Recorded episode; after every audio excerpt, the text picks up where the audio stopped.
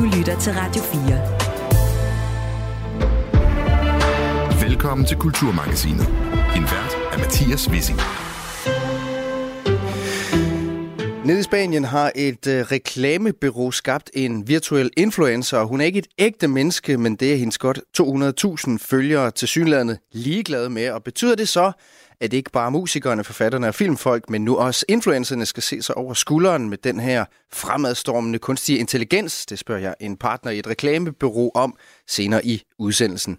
Det skal også handle om hele USA's Lenny, et nationalklenodie på den anden side af Atlanten, som gjorde klassisk musik tilgængelig for den brede offentlighed, og som også er manden bag verdens måske nok mest kendte musical West Side Story.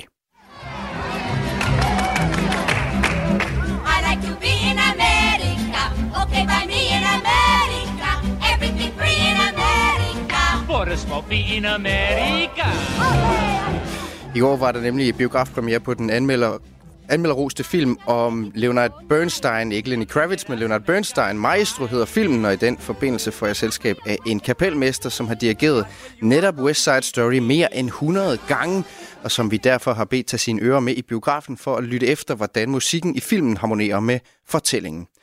Jeg får også besøg af en debuterende forfatter, der hele sit liv har været fascineret af krig, en fascination, der ikke er helt uproblematisk for hverdag. For eksempel, vi har gang i, når vi rejser til Polen for at lege turister i korsetlejre, og hvad er det for en kultisk dyrkelse af krigsofferet, der får os til at søge mod de store krigsmindesmærker rundt omkring i Europa? De spørgsmål stiller jeg til Kasper Gren Munk, der i dag udgiver bogen Rejse til krigens steder. Men vi begynder med internetskammerens nyeste trick, nemlig løgnehistorier om kendiser, der vil fortælle hele verden hemmeligheden om, hvordan man tjener nemme penge, men som eliten ikke vil have frem i lyset. Du lytter til Radio 4. For på det seneste er jeg på Facebook stødt på en lang række mistænkelige opslag, som alle sammen er skåret over samme læst. De ser ud, som om de kommer fra et etableret medie, enten DR, BT eller fagbladet Journalisten. Så er der et billede af Anders Lund Madsen, der ser ud, som om han fortryder noget af og til, at de sukker er kørt igennem det der filter på Snapchat, hvor det ser ud, som om han græder. Eller det er et billede af en person et eller andet sted i verden, der bliver anholdt, hvor så Anders Lund Madsens ansigt ubehjælpsomt er photoshoppet på. Og så er de her opslag behæftet med budskaber som: stor skandale, den er ved at blive undersøgt, en skødesløs sætning endte hans karriere, Anders Lund Madsen, jeg skammer mig over mine handlinger. Alle de her Facebook-annoncer indikerer, at Anders Lund Madsen har fundet en måde at tjene penge på, som er så effektivt, at den potentielt kan omstyrte hele fundamentet for vores samfund, og du kan få del i hemmeligheden ved at klikke på linket. Desværre for dig og for mig er det naturligvis svindel og humbug designet til at franarde dine spareskillinger. Christiane Vejlø, forfatter til bogen Argumenter for mennesker om livet med kunstig intelligens og formand for Finans Danmarks spritnye taskforce mod digital kriminalitet, som starter arbejde i det nye år. Velkommen til Kulturmagasinet. Mange tak. Christiane, det er ikke første gang et kendt ansigt bliver misbrugt til den her type scams. Tidligere har det også været folk som Sofie Linde, Peter Ingemann, Anders Breinholt, Sarah Grønevald, Anne Glad, mange andre af en eller anden årsag tit tv-værter. For mig at se, Christiane, så er der en masse fællestræk mellem de her svindelnumre. Der er et kendt ansigt, der er et løfte om hurtige penge, og så er der et eller andet konspirationsteoretisk element, hvor en elite forsøger at sørge for, at du ikke finder ud af, hvor de her hurtige penge ligger. Er det sådan en klassisk opskrift på et digitalt svindelnummer? Det er i hvert fald nok desværre en ret effektiv opskrift, og når de her kriminelle de er ude og skabe kampagner, hvor de går benhårdt efter selvfølgelig at narre penge ud af folk, jamen, så er de også meget sådan psykologisk strategiske med det. I det her tilfælde, der sørger de jo for at vække noget tillid med et ansigt, som du kender. Typisk er det også sådan lidt hyggelige, godmorgen-tv-agtige typer, som du forbinder med noget troværdigt. Så der er ikke noget, der skræmmer dig. Du bliver lukket ind i reklamen på baggrund af det ansigt, du ser. Så ser du også det her kendte logo fra måske et medie, som igen understreger troværdigheden. Og så bliver du lige lukket lidt ekstra med, at der er altid nogen, der vil prøve at snyde dig. Der er altid nogen, der kommer til de lette penge, ja. Men det kunne jo være dig. Så på den måde, så taler man ind til sådan en hel masse ret grundlæggende menneskelige træk. Altså, vi drømmer jo alle sammen om de hurtige penge. Desværre er det jo bare sådan, at de hurtige penge, de findes meget sjældent. Jeg skulle til at sige, det er det værste, vi kan forestille os som mennesker, det er, hvis nogen kommer nemmere til pengene, end vi gør. Men, Christiane, når jeg ser de her opslag, selvom at du siger det her med, at man har ligesom nogle troværdighedsmarkører, man skruer op for, når jeg ser de her opslag, så virker det jo stadigvæk ret tydeligt for mig, at der er nogen, der ikke har ren mel i posen, har det en underlig historie simpelthen. Er det virkelig den her måde, man effektivt tager røven på folk på i 2023? Måske ikke dig. Du er også i mediebranchen. Du kender måske nogle af de her mennesker privat. Du ved, at de aldrig kunne finde på at være involveret i sådan noget. Men vi skal bare tænke på, at de her svindlere, de bliver dygtigere og dygtigere, og vi får sværere og sværere ved at skelne, hvem der er de gode og hvem der er de onde. Så det der med at tænke, det er nok bare nogle dumme folk og naive mennesker, der falder for det, det skal vi faktisk til at lægge lidt på hylden, fordi det bringer også en masse skam med sig. Mm. Altså, nogle gange kan man simpelthen godt risikere at falde i, fordi det er så smart lavet på en eller anden måde. Og det tror jeg bare ikke, der er nogen af os, der kan sige os fri fra i fremtiden, hvor det hele bliver mere og mere mudret og sværere at navigere i. Og det vil jeg gerne vende tilbage til lige om lidt. Men jeg skal lige omkring Metas rolle i det. Altså, for når en stribe annoncer, der jo altså er svindel, kan køre på Facebook i flere uger, jeg har også set på Instagram for eksempel, lever Meta, som virksomheden bag Facebook hedder, så i dine øjne op til det ansvar, som de har for at sortere i det her? Nej, altså, det er jo klart, at der er ingen, der ønsker andre end svindlerne, at de her ting findes, hverken Meta eller dem, der bruger Metas produkter som Facebook og Instagram. Det, der bare kan siges til det, det er, at selvom de her platforme, de gør et stort forsøg på at fjerne det her indhold, så popper det bare op igen. Og så har det nogle andre adresser, så det er ikke nødvendigvis nemt at finde ud af, hvor det kommer fra, hvem der har bestilt det. Man kan ikke finde ud af, hvem er det, vi skal straffe for det her. Man kan heller ikke bare sådan sige, det må I ikke gøre mere, for så er der bare nogle andre, der gør det. Altså, så det er bare enormt komplekst, selvom man selvfølgelig ikke ønsker, at det skal være der. Mm. Og det taler lidt ind i det næste indslag, vi har her i programmet. Vi skal tale om lidt med Jonas Waaben. Det handler om en AI-genereret influencer, som et bureau i Spanien har opfundet med masser af følgere. Vi taler hele tiden om, hvor hastig kunstig intelligens er ved at forandre vores samfund på alle mulige parametre. Hvordan kommer kunstig intelligens til at forandre markedet, også for digital svindel? Jamen, der kommer vi til at se de her utrolig vellignende mennesker, enten nogen, som simpelthen er bare skabt af kunstig intelligens, som aldrig har eksisteret, men endnu værre måske der, hvor det er nogle mennesker, der faktisk eksisterer, men hvor svindlerne har taget dem og deres ansigt, og simpelthen lagt det ind nærmest som et filter, eller brugt det som en slags hånddukke, kunne man sige, så de kan få de her kendte mennesker til at sige og gøre ting, som de aldrig har sagt eller gjort. Så hele den her, vi har levet efter indtil videre med at sige, at man skal se det, før man tror det, den er faktisk ikke gyldig mere. Altså, vi kan se noget, og så skal vi stadigvæk være skeptiske, fordi det ser ud som om, at den her politiker, eller den her kendte person, eller tv-vært, eller filmstjerne siger noget, eller måske siger, prøv at høre, klik lige på det her link, fordi jeg har tjent virkelig gode penge på det her. Mm. Men det er altså bare stadigvæk ikke dem, selvom det virkelig ser ud som om det er dem. Men jeg synes jo netop, og det gør det nemlig, og jeg synes jo netop, at læringskurven, eller udviklingskurven, kan man sige, for kunstig intelligens er ekstremt stejl, og det bliver næsten stejlere og stejlere, det går hurtigere og hurtigere. Er du sådan optimist eller pessimist i forhold til hele vores internetadfærd, og i forhold til at falde i de her scamfælder?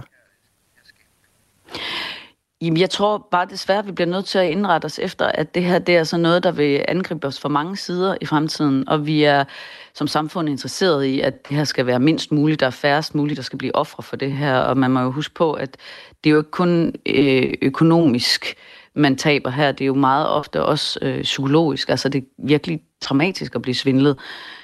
Og der er alle mulige former for svindel. Det her, det er jo bare en af de ting, men det kan jo også være nogen, der giver sig ud fra at være din bank, der ringer til dig og siger, nu er du altså ved at blive hacket, du skal overføre de her penge til en sikker konto.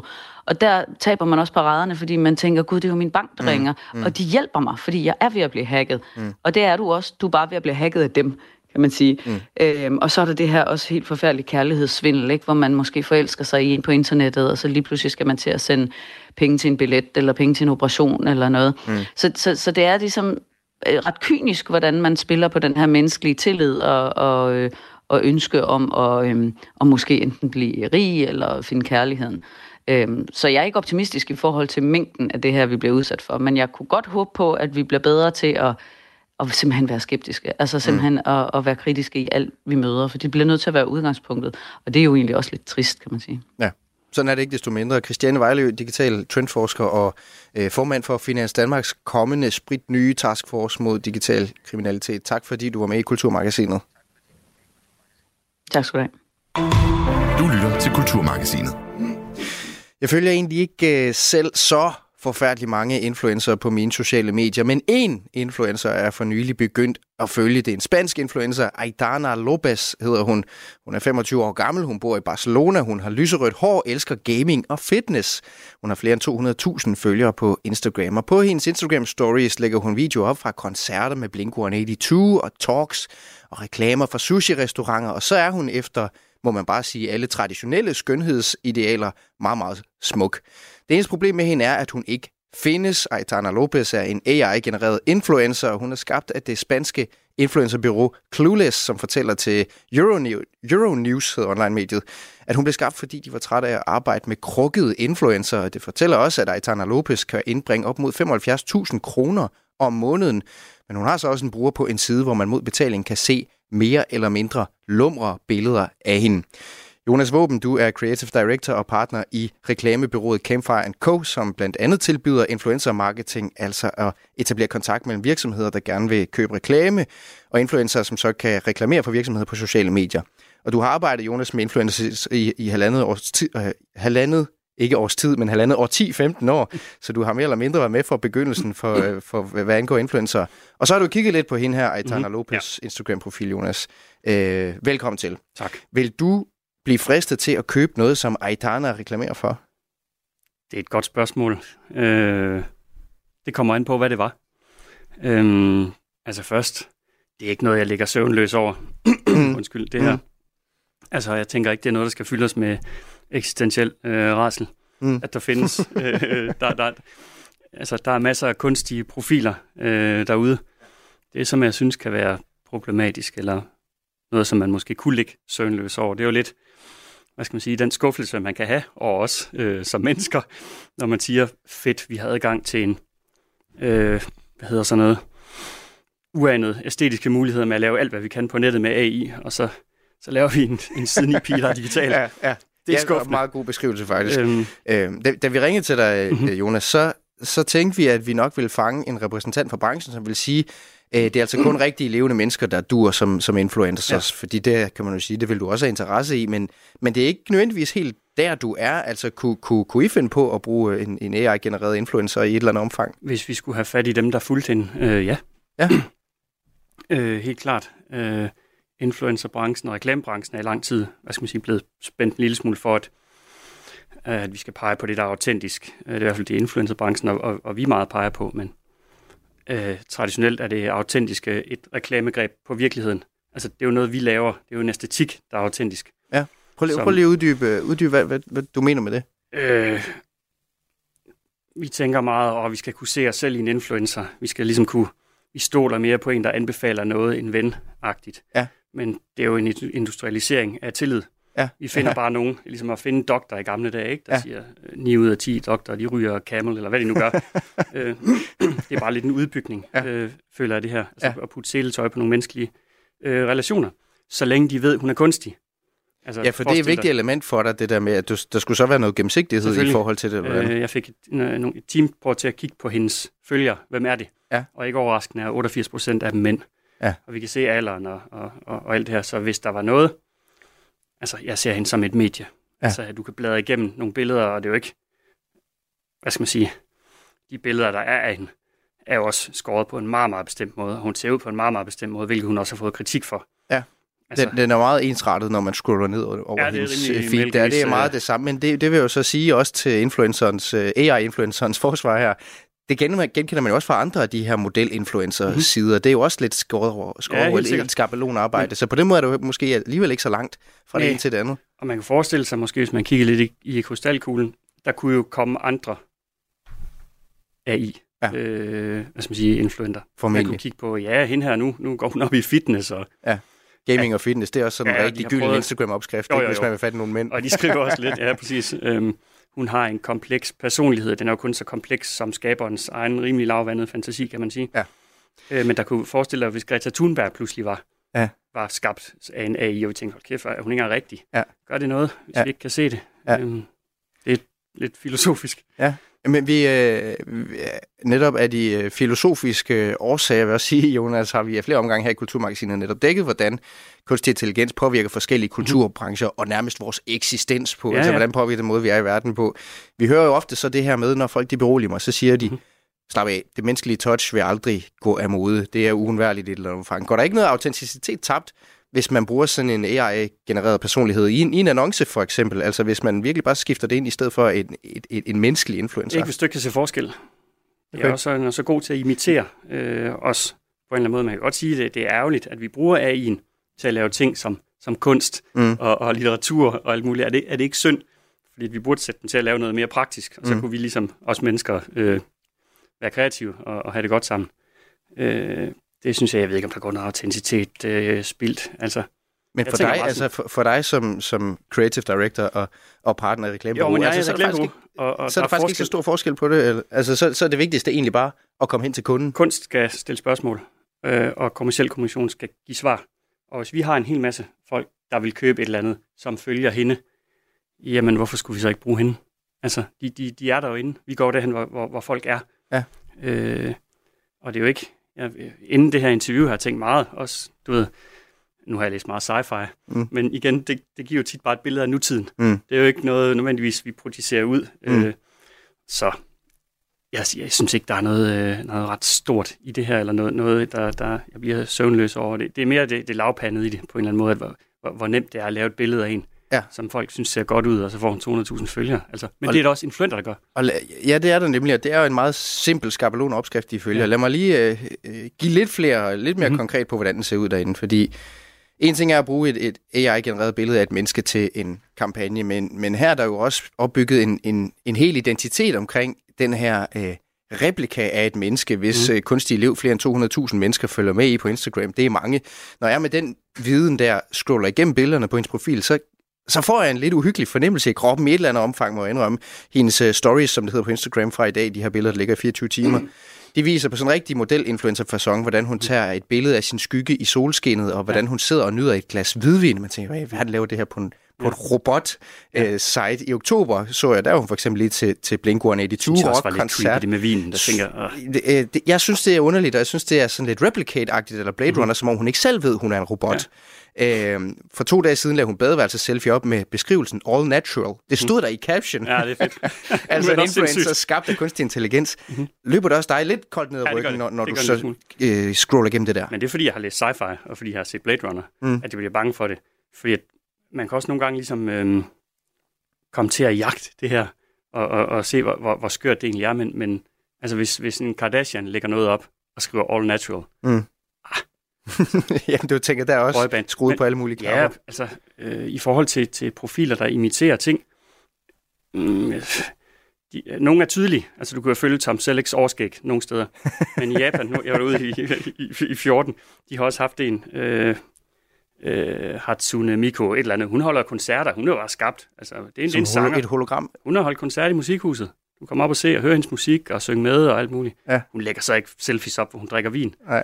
Men der hvor jeg synes, det er lidt creepy, hvor jeg er enig med dig, det er, hvor man ligesom maskerer, eller hvor man mudrer billedet mellem et rigtigt menneske og en rigtig computer. Ja. Men så længe man ved, at det er en rigtig altså ægte plastik, hvis man kan sige sådan. Fordi man skal jo ikke snyde folk. Nej. Altså, men jeg synes ikke, apropos, det var også lidt det, vi talte med Christiane Vejlø om før faktisk. Jeg kan godt gennemskue det, men jeg går også ekstremt meget op i det. Og jeg bliver nødt til at... Altså, alt i mig siger, at der også er folk, der ikke kan gennemskue det. Det der scam, jeg talte med Christiane om før, det tror jeg, mange kan gennemskue. Ja. Det her tror jeg faktisk, der er ret få, der kan gennemskue. Hvis de lige støder på profilen Aitana Lopez på Instagram, så tror jeg til, at hun er smuk. Ja. Hende skal ind og følge. Og så længe, at hun ikke opfordrer til... vold eller er politisk eller sådan noget, du ved, så er det også bare lidt, men jeg synes stadigvæk, at det er en underlig facon. Berået bag hende, Aitana Lopez-profilen, der siger, at de har skabt hende, fordi at de er trætte af at arbejde med krukkede influencer. Ej, det er altså det er simpelthen sagt, for at dække et behov. De siger, nu kan vi få det hele gratis her, vi laver den bare helt perfekt, og så kan vi øve et skrue på knapperne fuldstændig, som vi vil. Vi kan selv bestemme over det. Er det på den måde ikke en meget smart måde at omgå det problem på, altså at skulle punge ud til nogle influencer, som også tit er svære at samarbejde med? Jo, det synes jeg ikke. det har jeg ikke oplevet ret meget, at nogen de skulle være specielt krukkede på den måde. Det er en lille smule krukket sagt, ikke? Altså, det er jo nemt at... Ja, det synes jeg faktisk, det er. Selvfølgelig, det er jo nemt at være sød, hvis man altid får sin vilje. Mm. Men altså de her, i hvert fald de influenter, vi arbejder sammen med, har vi ikke haft nogen problemer med, og management-delen af det er også professionel. Men man kan sige, jo mere kendt Aitana Lopez bliver, jo mere krukket bliver hun måske også, og måske jo dyrere bliver hun. Og jo sværere bliver hendes managers at arbejde sammen med, plus hun får et brand, så der er nogle ting, hun ikke vil kunne arbejde med. Ja. De fleste professionelle influencers, vi laver noget med, de er meget bevidste omkring, hvilke produkter vil de have ind. De har selvfølgelig etiske standarder, hvad vil de lave, der passer til deres brand, og det vil hun jo også få på en eller anden måde, forhåbentlig. Men der kan man sige, det etiske spørgsmål bliver afmonteret fuldstændig, fordi hvis du kan bestemme lige meget, altså hun kan jo sælge atomvåben hen her, hvis hun ville. Og det er det etiske. Men kunne du godt blive fristet af det økonomiske, hvis du nu selv har opfundet sådan en AI-kvinde her og spillet og trykket på alle de rigtige knapper, og hun lige pludselig fået 200.000 følgere? Altså, det ville da være smart, så ville kunne skumme fløden selv der på en eller anden måde? Jeg tror ikke, jeg har... Man kan jo ikke bare skabe sådan en. Jo, man kan godt lave den, og man kan nok også kunstigt få det pustet op på en eller anden måde. Det er et svært spørgsmål. Umiddelbart, nej. Hvorfor skulle vi det? Vi har jo en masse influenter, som gør det, de skal. Hvis det hjalp vores kunder, og hvis det var inden for nogle retningslinjer, det stiller store krav til os som bureau. Ja. Altså, hvilke typer vil vi arbejde med? Ja. Men det gør vi i forvejen. Ja. Altså, det gør alle bureauer, alle professionelle bureauer i forvejen. Ja. Der har nogle standarder, der siger, hvad vil vi være med til? Ja. Hvad vil vi ikke? Så hvis man synes, altså, du vurderer jo stadigvæk, om nogen de er lidt anløbende, eller nogen vi har nogenlunde samme værdifællesskab omkring det. Så jeg tror, man skal gøre op med sig selv. Ikke om den er kunstig, men hvad den står for. Men hvis slutproduktet er det samme for brugeren, for dig, altså hvis forbrugerne er sådan her, jamen vi går egentlig ikke op i, om det er AI eller om det er en ægte influencer. Vi går op i budskabet, vi går op i det, der bliver sagt, og så er det faktisk ikke så vigtigt, om det er en facade eller en tom kulisse eller ej. Tror du så, at vi bevæger os mod en verden, hvor influencer og modeller ligefrem kan blive erstattet af AI? Jamen, det gør modelbranchen alligevel nu. Altså, når man kigger på det, der er rigtig mange steder. Levi's for eksempel, de har brugt sindssygt mange AI, og der er en masse ting inden for den branche, der gør det nemmere. Det er billigere. Du skal ikke lave et kæmpe fotoshoot. Altså, nu siger jeg nogle af de gode ting. Du kan skræddersy det mere til folk. Du har større kreativ kontrol. Du kan også gøre det mere diverst, hurtigere. Du kan skabe modeller, der ser anderledes ud, end man plejer. Andre kropstyper, alt muligt, hurtigere. Det er mere bæredygtigt. Du skal ikke fræse rundt i hele verden, så du kan lave... Ja, men hvorfor ikke bare gå all in på det så? Det kunne man have sagt. Altså, det kan jo sagtens gøre, Jonas Waaben. Ja. Nå, du udfordrer os til at måske bare... Jamen, jeg tænker hvorfor ikke det? Jeg synes jo faktisk, du lyder som om, at du egentlig synes, at der er nogle gode og meget uskyldige ting ved det her, så jeg tænker... kan vi ikke lige så godt bare tage det totale skridt ind i den der simulacrum og så sige, jamen det er en slags, vi kan lige så godt sige, jamen, når du er på Instagram, så ved du ikke nødvendigvis, hvad der er virkelighed og hvad der er fiktion. Det er bare der, du befinder dig. Det skal bare vide, det er der, du bevæger dig. Du har et virkelighedspoliti, ligesom du skal sige om din reklame, så skal du markere, om det er en ægte person eller det ikke er. Men der er også det gamle sci-fi-saying, du ved, hvis du ikke kan se forskel, er det så ikke lige meget.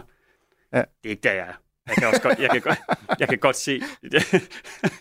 kan godt se det etiske i det, men jeg er ikke sindssygt bange for det, fordi jeg har ikke set noget endnu, enten hende, men altså, det er så tydeligt for mig, der kan jo godt sagtens være nogen, der er blevet snydt af det, men hun har ikke stjålet nogens identitet. Hun har sin egen, det er et brand, der er seletøj på robotten, hvis man kan sige sådan, og de styrer det jo fuldstændig ligesom, og du kan, altså, det er sgu ikke nervøs for, og andre ting, jeg er mere nervøs for end det der, men... Jonas Waaben, så længe det er der, vi er, så er der ikke noget at være på den måde på vagt overfor. Men lad os se, hvad der sker. Alt kan ske, når det handler om AI. Tak, fordi du kom forbi, Jonas Waaben. Så godt. Ja, Creative Director altså, og partner i reklamebureauet Campfire & Company. Tak. Udover at eksemplificere det her med, at det bliver sværere og sværere at adskille mennesker fra robotter på internettet, så rejser Aitana Lopez-historien her samtidig også nogle spørgsmål om sociale relationer, og måske en dag om kærlighed, som sagt, så kan man faktisk betale sig fra at se lumre billeder af den her fiktive figur. Andre AI-tjenester, nemlig den, der hedder Replika, hvor man i et virtual reality-univers kan bygge sin egen kæreste og forme ham eller hende fuldstændig, som det passer en, eksisterer også, og det ville være dejligt, hvis det en gang for alle var slut med at gå på kompromis med sig selv for sin partners skyld. En af de film, der allerede for 10 år siden dykkede ned i spørgsmålet om kærlighed mellem mennesker og robotter, det er Spike Jonze's Her, altså hende hedder den, fra 2013, med Joaquin Phoenix i hovedrollen. Mr. Theodore Twombly, welcome to the world's first artificially intelligent operating system. We'd like to ask you a few questions. Okay. Are you social or antisocial? I guess I haven't been social in a while. How would you describe your relationship with your mother? Thank you. Please wait as your operating system is initiated. Hello, I'm here. Hi. Hi, I'm Samantha. Good morning, Theodore. Ja, den her film Her, som du hører lidt fra her, er altså en fremtidsvision om en forfatter, som bliver forladt af sin menneskekæreste, og som forelsker sig i en slags Siri, vil man nok kalde hende i dag, ved navn Samantha, med stemme Scarlett Johansson, som du hørte før. Før udsendelsen, der talte jeg med filmredaktør på Soundvenue, Jacob Ludvigsen, om filmen, som han i sin tid gav 6 stjerner på sit website, blandt andet fordi den allerede for 10 år siden gav et intelligent og anderledes bud på, hvad kunstig intelligens kan være, fortæller han. Jamen, den forudså, hvordan vi kan kigge ind i en virkelighed og en fremtid, hvor mennesker kan knyttes nogle ret oprigtige følelsesmæssige bånd med en robot eller en kunstig intelligens. Altså, den handler jo om den her mand, som er blevet forladt af kæresten, og så knytter det her særlige bånd med sit stemmesystem på computeren. Og det den ligesom viser er, hvor intelligent den relation i virkeligheden er i stand til at blive. Og da filmen kom frem, tænkte man jo, det var urealistisk, at et stemmesystem ligesom ville kunne respondere så intelligent og sådan personligt til et rigtigt menneske. Men der står vi jo i en helt anden virkelighed i dag, hvor man tænker, ja. Det kunne faktisk godt ske, og er måske sket. Ja. Men det, der også er interessant ved Her, og specielt også fordi den udkom for præcis 10 år siden, det er, at mange af de andre fremtidsvisioner, vi havde på det her tidspunkt, de største, det er jo sådan nogle Terminator, Blade, sådan noget, når det handler om robotter og sådan nogle ting der. Den her, den er jo faktisk ret fin. Altså, den er ikke så teknologiforskrækket af, hvad den slags, som den slags film kommer. Er det for dig at se en dystopi eller en utopi, der bliver foldet ud i Her?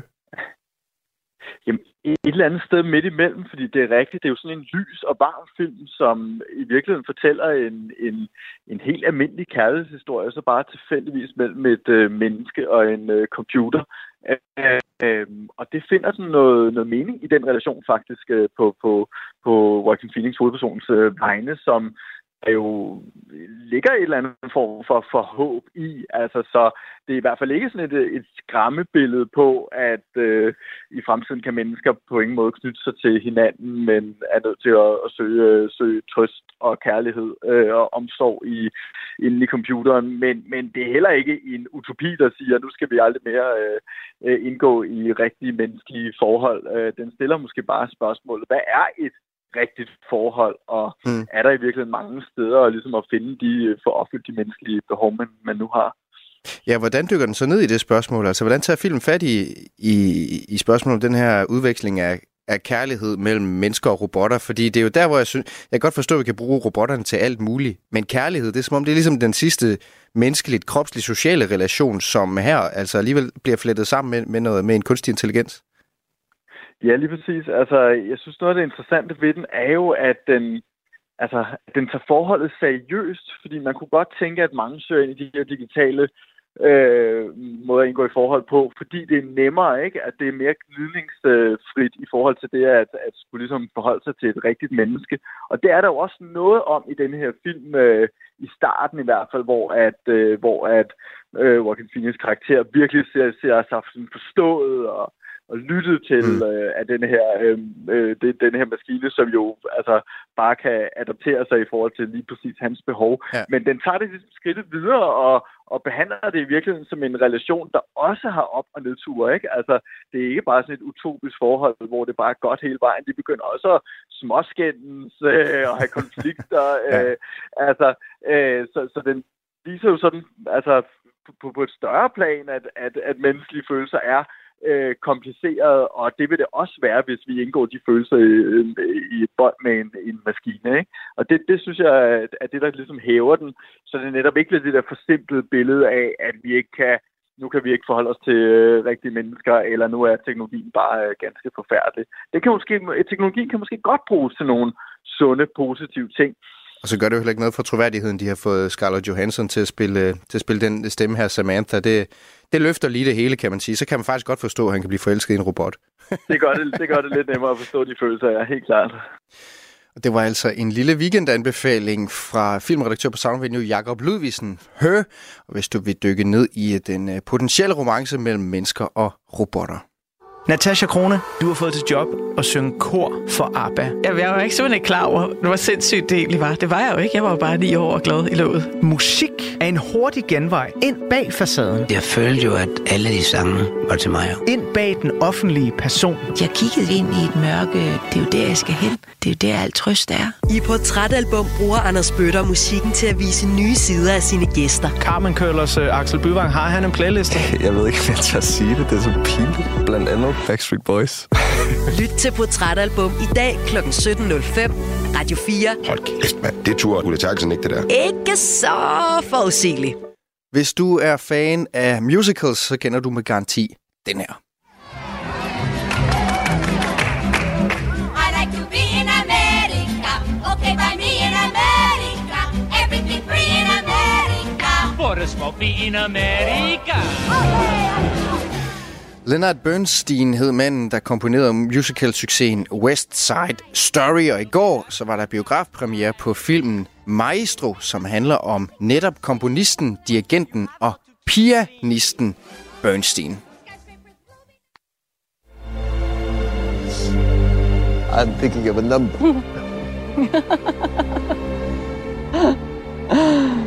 Oh, I don't know. 9. No. 5. No, you have to think. I'm trying to. It's 2, darling. 2. It's 2. Like us, a pair. 2 little ducks in a pond. Leonard Bernstein var nok en af sin tids allermest indflydelsesrige komponister, og derfor har jeg nu besøg af en, som kender hans musik bedre end de fleste. Henrik Svending, kapelmester i Jysk Musikteater i Silkeborg. Velkommen til Kulturmagasinet. Tak skal du have, Mathias. Henrik, du er muligvis den dansker, der har dirigeret Bernsteins kompositioner flest gange. Jeg ved for eksempel, at du har dirigeret West Side Story flere end 100 gange. Du har også set filmen om lige lidt, så vil jeg jo gerne høre din mening om den selvfølgelig. Men først, Henrik, hvad gjorde Leonard Bernstein til noget særligt som komponist? Altså, nu vil jeg jo starte med at nyde og gøre mig til en ekspert på Bernsteins musik. Jeg er jo sådan mere praktiker. Altså, jeg har jo ligesom både opført som slagterspiller og som dirigent, især West Side Story og Candide, eller om dem, jeg kender bedst. Men som jeg oplever det, så var han jo i stand til at gøre noget virkelig populært og ørehængeragtigt, og samtidig have en utrolig god kvalitet. Altså, det er jo super høj kvalitet, som også kendere virkelig falder for, og som musikere elsker at spille, og som samtidig virker sådan i ørefaldene, og hvad skal man sige, taler til også folk, som måske ikke sådan er nørdet omkring musik på den måde. Den spænder ligesom fra det helt super nørdede til, at man kan gå med på melodien, når man har hørt den første gang. Så det er jo ret unikt, som ikke så mange formår. Og det er jo virkelig en unik balancegang at kunne gå. Hvis man nu ikke er velbevandret i klassisk musik, Henrik, så kan lige præcis dirigentens rolle og evne måske være lidt svær at gennemskue. Han var både komponist og dirigent. Du er selv dirigent.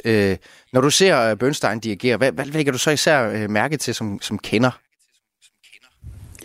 Jamen, måske frem for alt, at han havde jo studeret direktion, og var jo virkelig dygtig, men han var bare ikke sådan korrekt, og han så ikke uddannet ud. Altså, musikken flød ligesom igennem ham, og han afspejlede bare musikken helt utrolig meget. Især de der Mahler-ting, som jo blev hans store, blandt alt muligt andet, han lavede. Så var han jo især en fortolker af Mahlers musik. Og hvis man slukker for lyden og bare hører Bernstein dirigere det der, så kan man næsten høre Mahlers musik.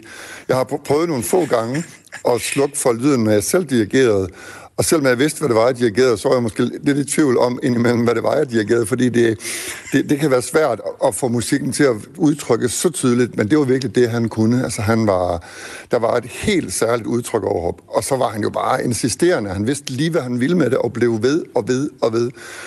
Altså, da han kom med Mahlers musik, eller han kom jo ikke med den, den var jo i Wien, men var jo nægtet og blev spillet, og han måtte jo tvinge Wiener Philharmonikerne til at spille den til at starte med.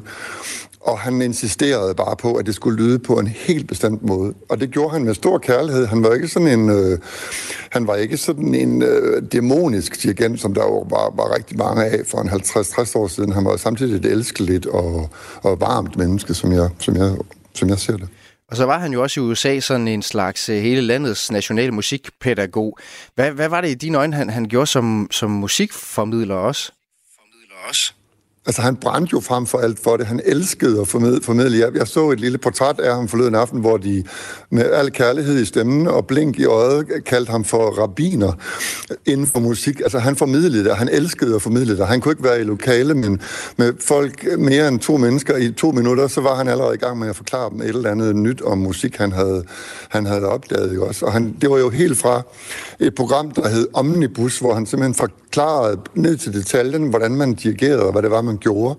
Så lavede han jo med New York Philharmonic, hvor han var chefdirigent, Young People's Concerts, hvor han forklarede, så børn kunne forstå det helt præcis, hvordan klassisk musik var struktureret og bygget op.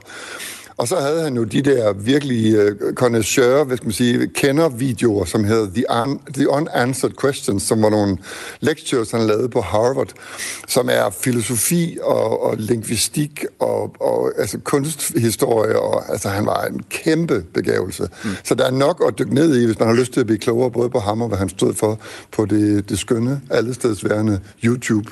Ja, og der findes meget godt derinde. Blandt andet et lille klip fra 62, som vi lige skal med for at høre ham også, hvor han forklarer en sal fuld af børn, hvad en melodi egentlig er.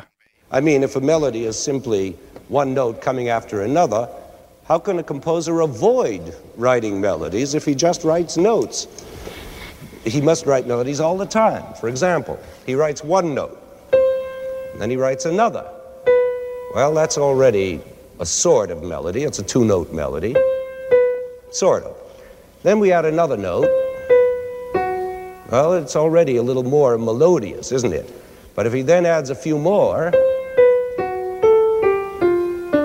Oh, we've got Mendelssohn's Wedding March.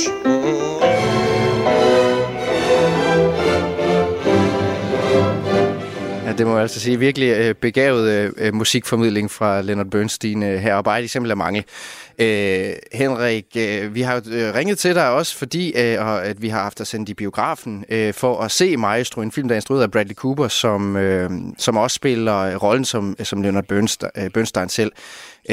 Du har selvfølgelig primært haft øre for musikken i den her biopic, som det hedder. Hvordan harmonerede den så med filmen, Henrik? Altså, det gjorde den på en rigtig fin vis. Altså, det var jo hans musik fra første til sidste billede, ikke også? Eller ud over Mahlers ting. Så var det jo ham, der havde lavet filmmusik, eller hans filmmusik, man brugte. Og den understøttede jo fint filmen. Og filmen var glimrende for så vidt.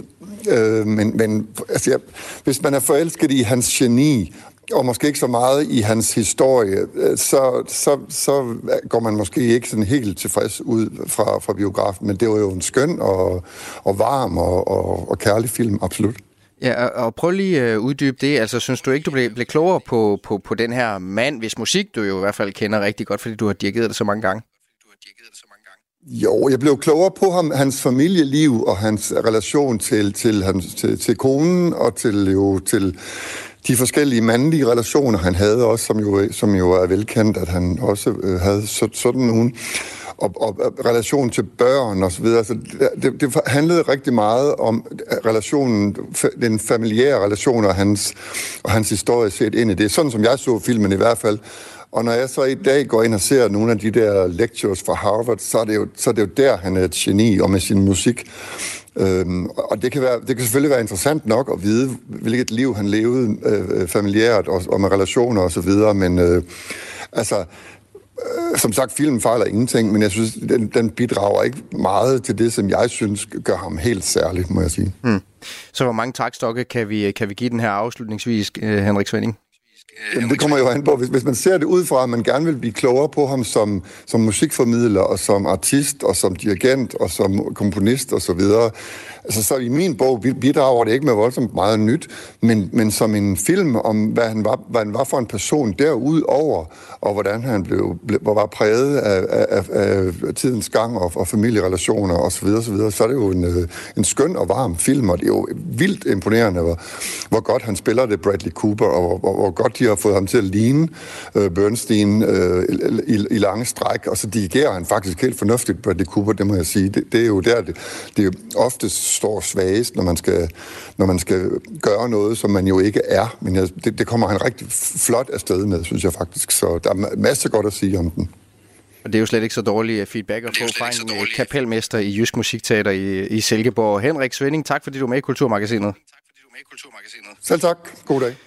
Hvis du skal have den fulde biografoplevelse med, så kan du altså allerede nu se Maestro i udvalgte biografer, eller så kan du se den på Netflix fra den 20. december. Du lytter til Radio 4. Du kender typen, for du skal helt sikkert møde ham til familiejulefrokosten. Din bebrillede onkel med næsten sygelig fascination af og viden om alt, hvad der skete under 2. verdenskrig, eller en ustyrlig besættelse af Napoleon, eller en årlig tur til Nordfrankrig for at mindes slaget ved Verdun. Alt sammen som udtryk for en besynderlig erindringsform om den her grundlæggende forstyrrede måde at løse uenigheder på, ved at mennesker med våben mødes på vegne af deres nationale interesser og slår hinanden ihjel. Kasper Gren Munk, debuterende forfatter og Ph.D. i litteraturhistorie, velkommen til. Tak for det. Hvordan passer den beskrivelse der på dig? Jeg har ikke briller, men ellers så kan den jo på nogen måde passe, men altså jeg er jo helt klart interesseret i det her spørgsmål, som du netop stiller, og det har interesseret mig fra, jeg skrev Ph.D. på litteraturhistorie om krigslitteratur med særlig fokus på 2. verdenskrig. Og det er efterhånden 10-12 år siden, og det er en interesse, der ikke rigtig har sluppet mig. Mm. Og som nu er mundet ud i, det skal vi jo fortælle lytterne også, en bog, som er årsagen til, at du er i studiet, Rejse til krigens steder, og den udkommer på forlaget Atlanten i dag. Tillykke med den, Kasper. Hvad var det så, der satte dig på sporet af, altså at ville skrive den her bog, Rejse til krigens steder?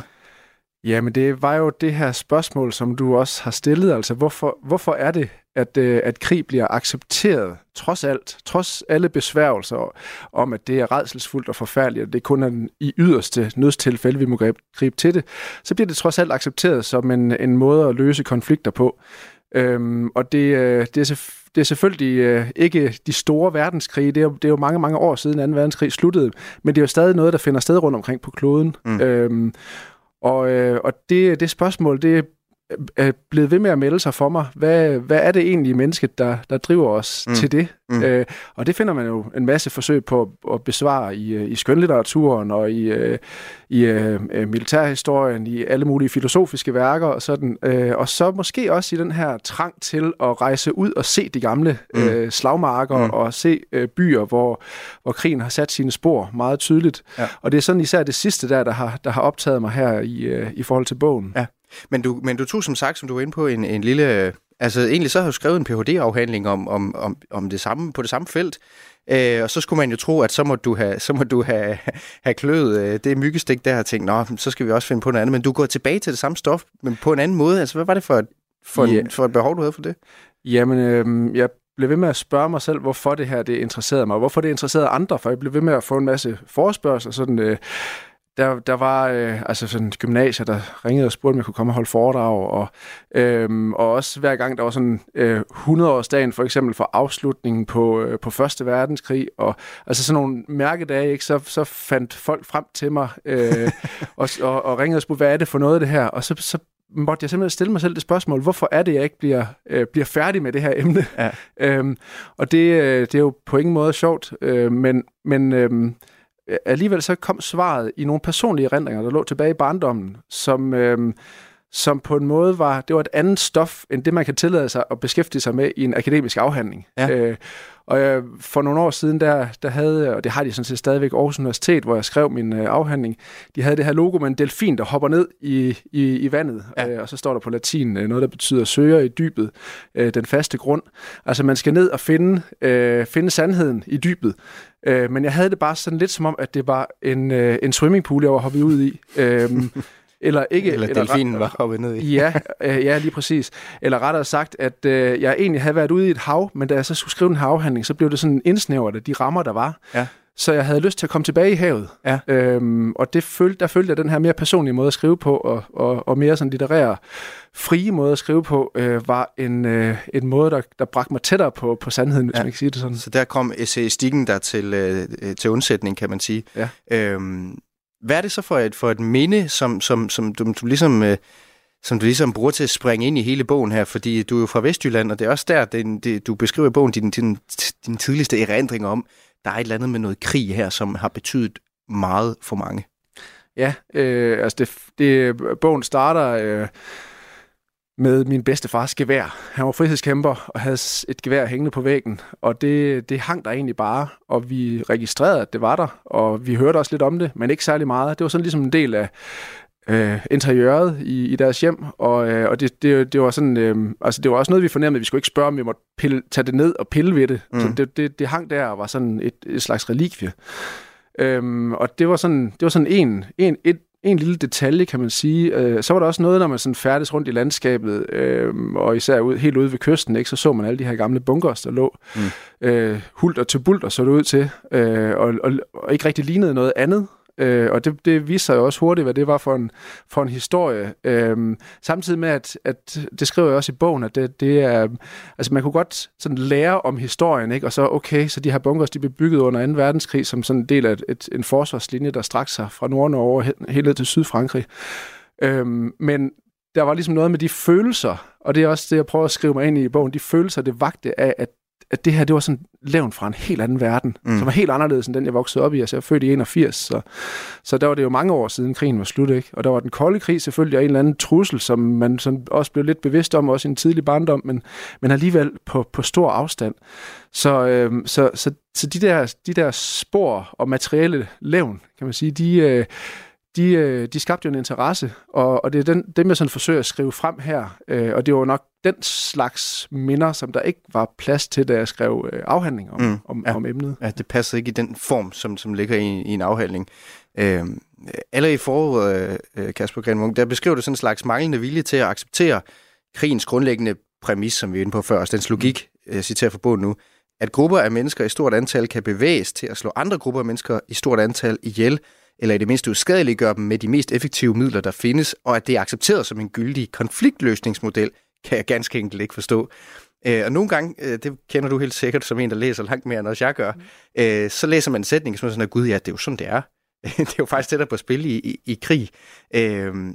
Hvordan har du sådan kunne massere det, når du så også har researchet og rejst rundt i forbindelse med arbejdet med den her bog, Rejse til krigens steder?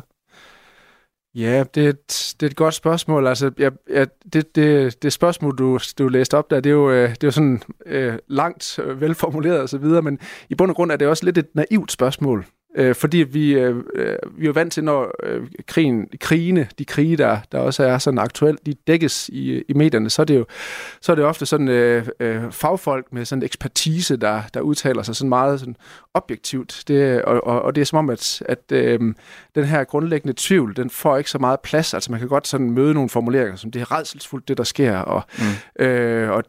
og folk, der har været sådan deltaget aktivt som soldater, de kan beskrive, at det var et helvede, og sådan den slags metaforer og symbolik, som bruges. Men jeg har personligt alligevel har svært ved sådan grundlæggende at forstå det, og også på en måde også at acceptere det. At det skulle være så selvindlysende. Så selvom det måske er et naivt spørgsmål, så er det, der sådan har drevet mig videre, og så kan jeg jo så omvendt heller ikke sige mig fri for at være lidt fascineret af den her store historie, som på en måde åbner sig gennem de her historiske levn.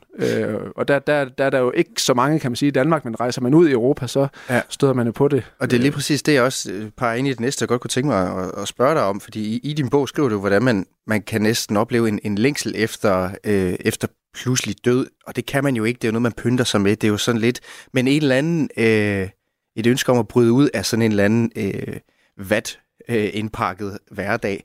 Hvor tror du, den der længsel efter noget autentisk, som vi forbinder med krigen, kommer fra? Jamen, den kommer jo nok især fra fortællingerne om, altså her tror jeg, at 2. verdenskrig og fra et dansk perspektiv besættelsestiden er enormt vigtige stadigvæk, fordi der har vi en fornemmelse af, at der var virkelig noget på spil dengang, og det gælder også aktuelle krige, hvor man kan sige, der er virkelig noget på spil, og det er der jo. Og der kan man jo godt gå og blive lidt forvirret til daglig over, hvad er det egentlig for en større sammenhæng, jeg er en del af? Hvad er det for et bidrag, jeg yder? Og der har vi jo nok sådan en forestilling om, hvis man så ser på de her krisesituationer, at der ikke noget, der er til diskussion. Altså der er det strengt nødvendigt, og det forekommer også, når man kigger tilbage eller ser på afstand, at tingene er mere enkle. Det skal man nok passe på med at lade sig forlede til at tro. Det er nok mere sådan, når vi ser tilbage, ikke? Men den der længsel efter at være en del af en større sammenhæng, det lyder banalt, når jeg siger det, men jeg tror, det er enormt stærk, og det kan man også læse, når man læser også beretninger fra nyere krige, folk, der er taget ud og deltaget i Irak og Afghanistan, og sådan, de begrunder det med, at de vil altså, gøre en forskel, som det hedder også, sådan, med et slagord. Underforstået i verden, altså ikke i vores egen verden, men ude i verden på en måde. Ja, og gøre en forskel, hvor man sådan, man siger, rækker ud ind i en større sammenhæng, og sådan ud over de her små private bekymringer, som kan virke store, når vi går i den til daglig, ikke?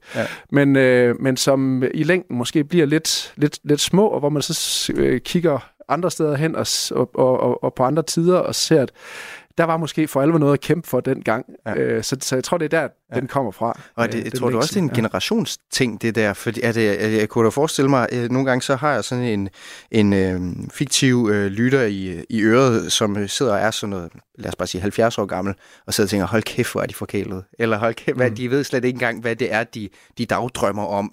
Jeg ved godt, at det er... at det er håbløst og dagdrømme om at ville i krig. Jeg ved godt, det er forfærdeligt at være der, men jeg kan sagtens spejle længslen efter noget vigtigt, eller noget stort, eller et stort fællesskab. Er der noget med vores, de forskellige aldre? Altså forholder man sig til krig på en forskellig måde i forhold til, hvordan man romantiserer det, eller forestiller sig, at krig er? Ja. Altså jeg tænker, den gamle 68-generation, som jo er sådan, dem, der var børn af den generation, der havde deltaget i 2. verdenskrig, de vendte sig jo i høj grad imod alt det krigeriske, og der var altså historien, især Tyskland og andre lande, der var meget mere mærket af det, var jo altså kendetegnet langt større konflikter mellem generationerne end her i Danmark, men alligevel har vi også noget af det her, og der kan man sige, os, der så kommer efter, ikke? Så er der sådan en generation X, som det er sådan no future-agtigt. Og der er ikke noget at kæmpe for, men så er vi nogen, der sådan er født lidt på bagkant af det. Og hvad er så vores, hvad er ligesom vores mission, for nu at bruge sådan en krigsmetafor? Det er i høj grad uklart, og jeg tror, der er jo sket en stor individualisering af mange forskellige årsager, og så kan man måske være fælles om en eller anden interesse, og på en måde også lidt en fascination af historien. Og det er jo så også den, jeg dykket ned i bogen, der med alle de her rejser. Ja, og det er nemlig dem, vi skal nå at vende tilbage til, før nyhederne de banker på. Og den grundlæggende fascination af krigen, altså, og til det spørgsmål, du stiller dig selv i Rejse til krigens steder. Hvad er det, den her nærmest kultiske dyrkelse af krigsofferet er et udtryk for? Og hvis jeg vender den om, det spørgsmål, du selv stiller og har arbejdet med, og så vender det tilbage til dig, så vi følger op med at spørge, altså hvorfor er det, vi bruger folk, inklusive mig, ferie og fritid på at opsøge de her gamle slagmarker, soldaterkirkegårde, koncentrationslejre? Hvad er du nået frem til, hvis det lige skal opsummere hele dit essay her? Ja, altså jeg sammenligner det jo sådan lidt med noget religiøst, ikke? At det er sådan en slags pilgrimsfærd. Mm. Og egentlig har jeg også stillet spørgsmål efter at have sådan tænkt over, hvad jeg selv er blevet sådan udsat for, i anførselstegn. Så, studieture, hvor man så lige skulle ind og se en koncentrationslejr, og sådan, eller almindelige pakkerejser, hvor der også lige er et besøg i, så skal man lige ind og se Auschwitz. Og sådan. Det virker jo enormt voldsomt i virkeligheden, og der er, men der er sådan en forestilling om, at det er noget, det er sådan en del af en almen dannelse, det er for at gøre os oplyste og vidne om, hvad der er foregået, og selvfølgelig også for at undgå, at det skal ske igen. Altså det er også en del af det, der er en del sådan en dannelse, en humanistisk dannelsestanke, der ligger bag den her form for turisme, men det kan lynhurtigt komme over i en usund fascination. Ja. Og det er den der konflikt, som jeg også er lidt interesseret i. Jeg har også en del mennesker, som jeg har mødt på de her ture, som også kommer til ord i bogen. Og hvor jeg egentlig lader det være sådan lidt åben, hvad det, om det er det her oplysningsarbejde, eller om der også ligger en lille usund fascination, som kan være problematisk også ind i en nutidig sammenhæng. Ja. Det er i hvert fald noget, som også nogle tanker, som der også satte i gang i mig, det der med at tage til Auschwitz for at føle, altså bruge Auschwitz til at føle noget autentisk, eller sige, her er godt nok sket noget vigtigt, som jo i virkeligheden ikke betyder meget for mig i mit lille liv, men har betydet ekstremt meget i verdenshistorien. De spørgsmål dykker du også en lille smule ned i Rejse til krigens steder, som er udkommet i dag, Kasper Gren Munk, på forlaget Atlanten. Tak fordi du var med i Kulturmagasinet, og tillykke med din bog. Tak for det. Kulturmagasinet, det er slut. Om lidt, så kan du høre det hele inde i appen. Selvfølgelig Søren Berg Gretoft, han er med til at lave dagens udsendelse, og jeg hedder Mathias Wising. Du har lyttet til en podcast fra Radio 4. Find flere episoder i vores app, eller der, hvor du lytter til podcast. Radio 4. Ikke så forudsigeligt.